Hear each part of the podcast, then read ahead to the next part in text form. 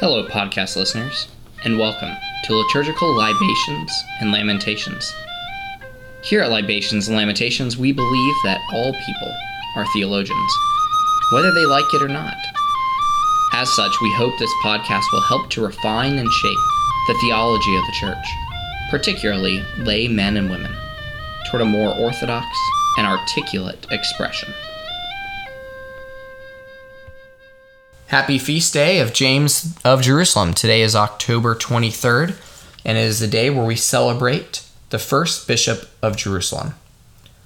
Um, AJ, would you like to uh, lead us in some biographical data about James?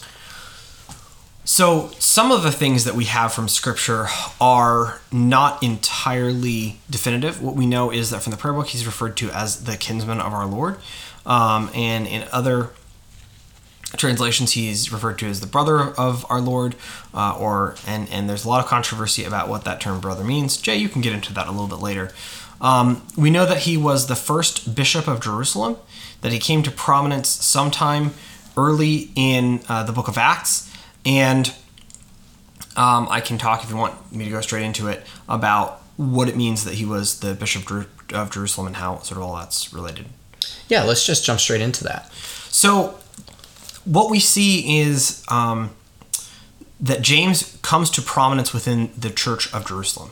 Obviously, it starts out as you know, Peter's kind of the head of the apostles in early in Acts, but by the time we get to Acts chapter 15, it seems like James has some fairly clear authority and he's really uh, in, in charge. So in Acts chapter th- uh, 15, we see the Council of Jerusalem.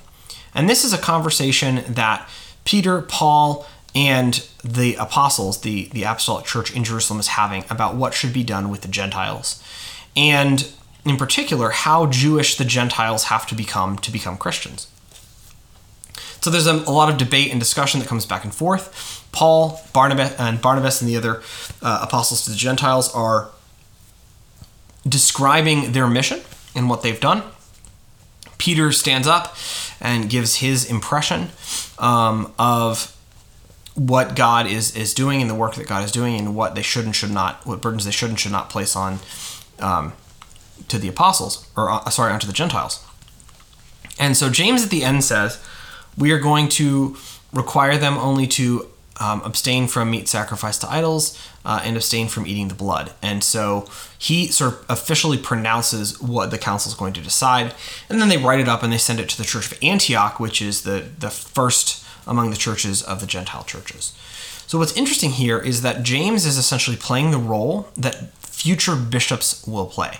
He's playing the role uh, that in, in the council, that sort of the, the head bishop of a council, whoever that might be, he's playing, sort of authoritatively stating what the decision of the council is.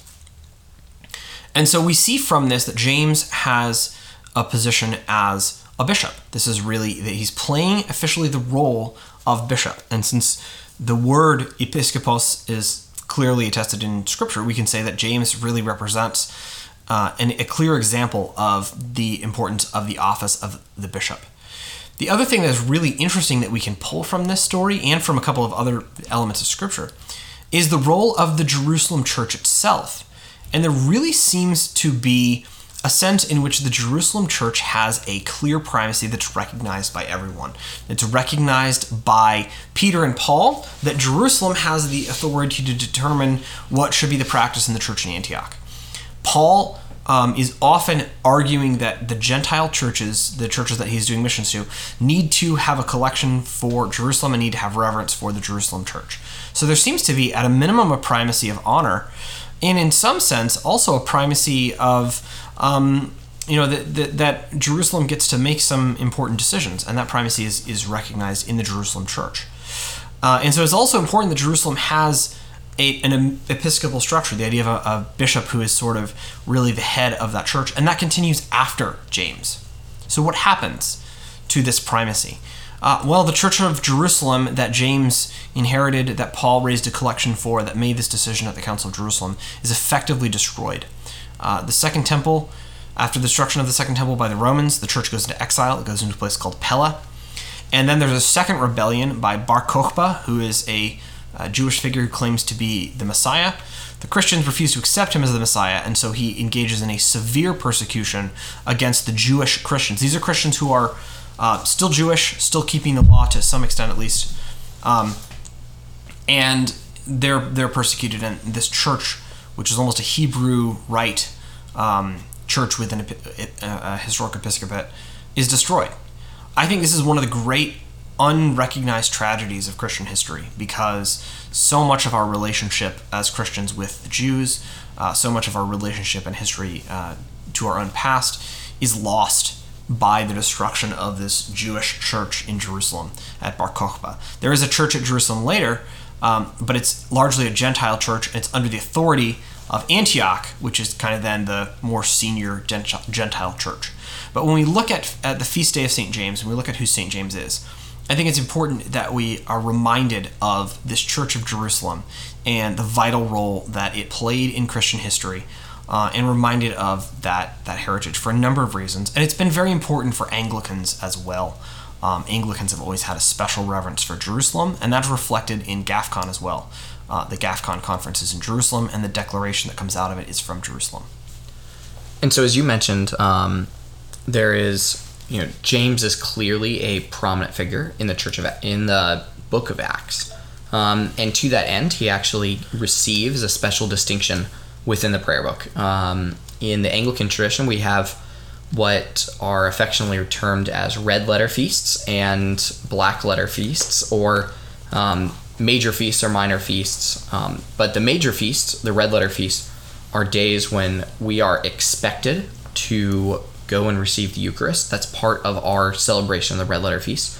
Um, clergy are required to celebrate the Eucharist on those days um, because they are primary feasts of the excuse me of the Christian Church, focusing on the you know clear witness of what we've seen in Scripture. So no more of those feasts are going to be feasts of the twelve apostles. Um, there'll be Christological feasts. So, for instance, the Feast of the Ascension never falls on a Sunday, uh, but should always be um, celebrated with a Eucharistic celebration as being one of those red letter feasts. James, although he is not one of the 12 apostles, is given a red letter feast. Um, so he's celebrated with his own collect in the prayer book, um, and his day is set aside. And the reason for that is first, he has a prominent role in the book of Acts. He is constantly referred to actually through Paul's letters uh, in 1 Corinthians he's specifically referred to as one of the people that Christ visits after his resurrection and before the ascension, but is not included within the 12 disciples. So he is a very prominent figure. And as you read church history, he's mentioned in Eusebius, in Jerome, um, and Clement of, Alex- Clement of Alexandria. So there's lots of references to him throughout the church fathers um, and his important role in shaping the, the church. Um, and especially when we when we look to scripture too, there's a there's discussion about this, but I, I personally think the best way to th- see the book of James in the New Testament as being the book written by James of Jerusalem, because he writes his letter to the 12 tribes in dispersion. It's very clearly written to the Jewish church um, or the Church of Jerusalem. Yeah. The other thing we wanted to talk about was the idea of the phrase James, the kinsman of our Lord. Um, so we mentioned that's how he's referred to in the prayer book.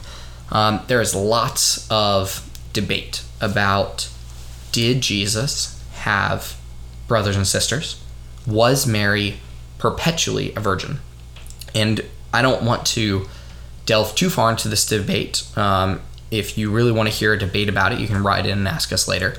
Um, but I am going to give you just some real quick understanding of different ways to understand this. Um, so, really quickly, there are probably three ways to understand who James was. Um, and they all point back to actually an understanding of Christ. Um, so the we talk we will talk later about Christology, and Christology is our understanding of who Christ was and is, and how he exists now. And a lot of when we talk about what's called Marian theology, or our understanding of the Virgin Mary relates to how we understand Christ. So In we, fact, I think all Mariology to a certain extent is Christology. Um, if you're if you have a theory of Mary that's not really connected to Christology, um, you might want to take a look at that. Yeah, so when, what, we're going to be talking about here uh, goes to what's referred to as the perpetual virginity of Mary. Um, and, and any belief about that reflects how you understand Christ. Um, but so there are there are three potential ideas for how James is related to Christ. Um, the first is that he is the blood brother of Jesus. You know, after Jesus was born, uh, Joseph takes Mary as his wife, and they have more kids, um, brothers and sisters, uh, to include James. Um, another understanding is that when the word brother is used in the New Testament, it's relating to cousin. Um, so that James is merely a cousin of Jesus. Um, Mary remains a virgin, uh, but James, you know, is related to Jesus in that way. And the third, which is uh, what would be believed by the Eastern Orthodox, um, is that he is a brother of Jesus, but rather a, um, a stepbrother. So that in jo- Joseph had a first marriage, um, and after the passing of his first wife, he takes Mary to be his wife, and so he brings with him children from other marriages. So James is rightfully called the brother of Jesus, but not by blood. Um, but I want to get into the the topic of perpetual virginity and very quickly. Um, and I want to say first and foremost, uh, one of us, one of the hosts on the shows, believes in the perpetual virginity. Uh, the other one of us does not. Um, so there is a there is dissension among your hosts here, um, and we think that dissension is important to bring up because it brings up a very important understanding uh, that we hold to as Anglicans. Um, that nothing can be required for salvation except that which is clearly in Scripture. So we would call those dogmatic beliefs. Anything that is in Scripture must be believed as dogmatic. So the fact that Mary was a virgin when she conceived Christ is crucial to the faith. That is dogmatic. That needs to be believed. Uh, what happens afterwards is not specified in Scripture, and so we can't hold to it as a dogmatic belief, but we can hold to it as a pious belief. So we're going to give you two pious ways uh, for you to think about this topic, um, so that when you're holding this belief, whether you fall on one end or another end of the spectrum, you're at least holding it uh, with a good conscience, if that makes sense. Um, so the first would be if you believe in favor of the perpetual virginity. Uh, probably the most scriptural understanding of that would be that Christ is the new covenant. Uh, he even says this this cup, referring to his blood, it, or he says this cup is the new covenant in my blood. Um, so Christ is the vessel himself of the new covenant, and the only human or physical vessel that bears Christ is Mary. So in a sense, Mary is the ark of the new covenant. So when we think about it in those terms, the when we look at the ark of the old covenant, the ark physically was holy because of its association with the covenant. Not that the ark itself had this special unique function or special unique attribute to it, but rather the honor and glory that was given to it by bearing the old covenant made it so that it could no longer be profaned. Anything that was used to interact with the ark could no longer be used for another purpose because it was set apart or set aside and set apart as holy and could not be used. So, therefore, understanding Mary as the Ark of the New Covenant, we cannot remotely imagine Mary bearing something else in her womb after that womb has already borne the New Covenant. So, that's a very biblical understanding of perpetual virginity. Um, and now, if we want to look at not believing in perpetual virginity, a biblical understanding of that would be that throughout the um, Old and New Testaments, when we look at the vocation and fulfillment of marriage, um, especially seeing marriage as a sacramental act, where there is a outward and inward sign of an inward and spiritual grace. So we know clearly from Scripture that the inward and spiritual grace of marriage is being knit together and being one. Uh, but the outward and physical sign of that is the consummation of the marriage. Therefore, for Joseph to take Mary to be his wife, in a scriptural sense, he has to know her. Um, furthermore, in order for uh, Jesus to be brought into the lineage of David, requires Mary and Joseph to be truly married, which requires consummation. Um, and so those are those are competing views. Um, and like we said, one of us holds one of those views, and the other one of us holds another one of those views. We're not going to tell you which, so that you can continue guessing. Um, but what we will say is throughout the tradition and history of the church, east and west, um, up past the reformers, uh, so to include John Calvin, Martin Luther, and John Wesley, so 300 years after the Reformation, there is no dissension, no doubt that the perpetual virginity is the doctrine of the church. So if you do hold to the perpet or if you hold to the perpetual virginity, you're in good company. You've got all the church fathers and you've got all the reformers and all the councils. If you don't hold to it, you need to hold not hold to it with humility and recognize that in so doing, you are standing against the witness of the church. And so be be willing to recognize that when you enter the pearly gates, you'll realize that you're probably wrong. Um, but yeah, I think. Uh, do you have anything else you want to add on James or perpetual virginity or Christology or Mariology or anything in between, AJ? Well, I do think there's one important thing that we we really do need to talk about before we close, and that, that is how should you feast for the feast day Oh, of, yes, of St. absolutely. James. And so my thought on that is is this, you know, so so James is really in a sense um, among the apostle the apostolic generation, the guardian of the Jewish church. Um, he is he is the guardian of the the church's Jewish heritage, and that was something that he took very seriously and saw as his role within that apostolic generation and apostolic community. So I'm thinking we want a, a feast here that's that's maybe in accordance with that.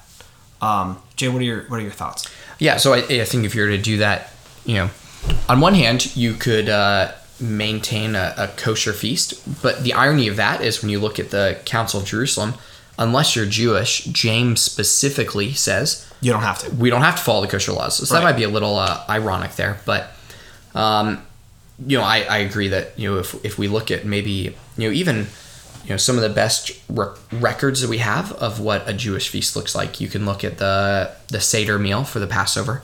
Um, shows you what a true feast would look like um, in the Jewish tradition. Um, my mind, whenever I celebrate this feast, you know, I haven't told anybody yet, but uh, James of Jerusalem is my patron saint, and when I celebrate this feast, so I, I had the opportunity to go to Israel about five, six years ago. And my favorite meal that I had every day there was really good hummus or hummus and really good falafel. Ah, So I don't know how much of that there was in the first century. But But when there I- should have been. Yeah, when I think Jerusalem, that's the that's the food I ate every day when I was in Jerusalem. So so when I celebrate this feast, that's uh I, I make homemade hummus and I um well I, I don't really know how to make falafel very well, but I go and find somewhere that I can buy some falafel. Um and then I I normally try to go and uh, find a libation from Israel. They have really phenomenal wines. So I would recommend a, a wine from Israel. That would be those would be my go-tos. Excuse me. So so what we're saying here is a, a feast that is sort of not um, legalistically, but maybe sort of more ecumenically uh, Jewish, something that's got a, a heavy med, uh, Mediterranean influence that maybe draws from that Seder tradition, some libations from Israel, and you know this might be a good time not only to um, uh, receive the Eucharist. That's of course important because this is a feast as, as Jay described. But you know, maybe also time as you're praying and you're praying through the collects to remember uh, the tension that currently exists in the Holy Land and the difficulty that that has persisted there. Uh, these questions of, of Jew and Gentile, these questions of how Christianity fits into that area of the world are still difficult. Um, and so the feast day of St. James might be a, a really good time to to pray for wisdom and also to pray for peace. All right. Well, with that being said, AJ, may the Lord be with you. And with your spirit.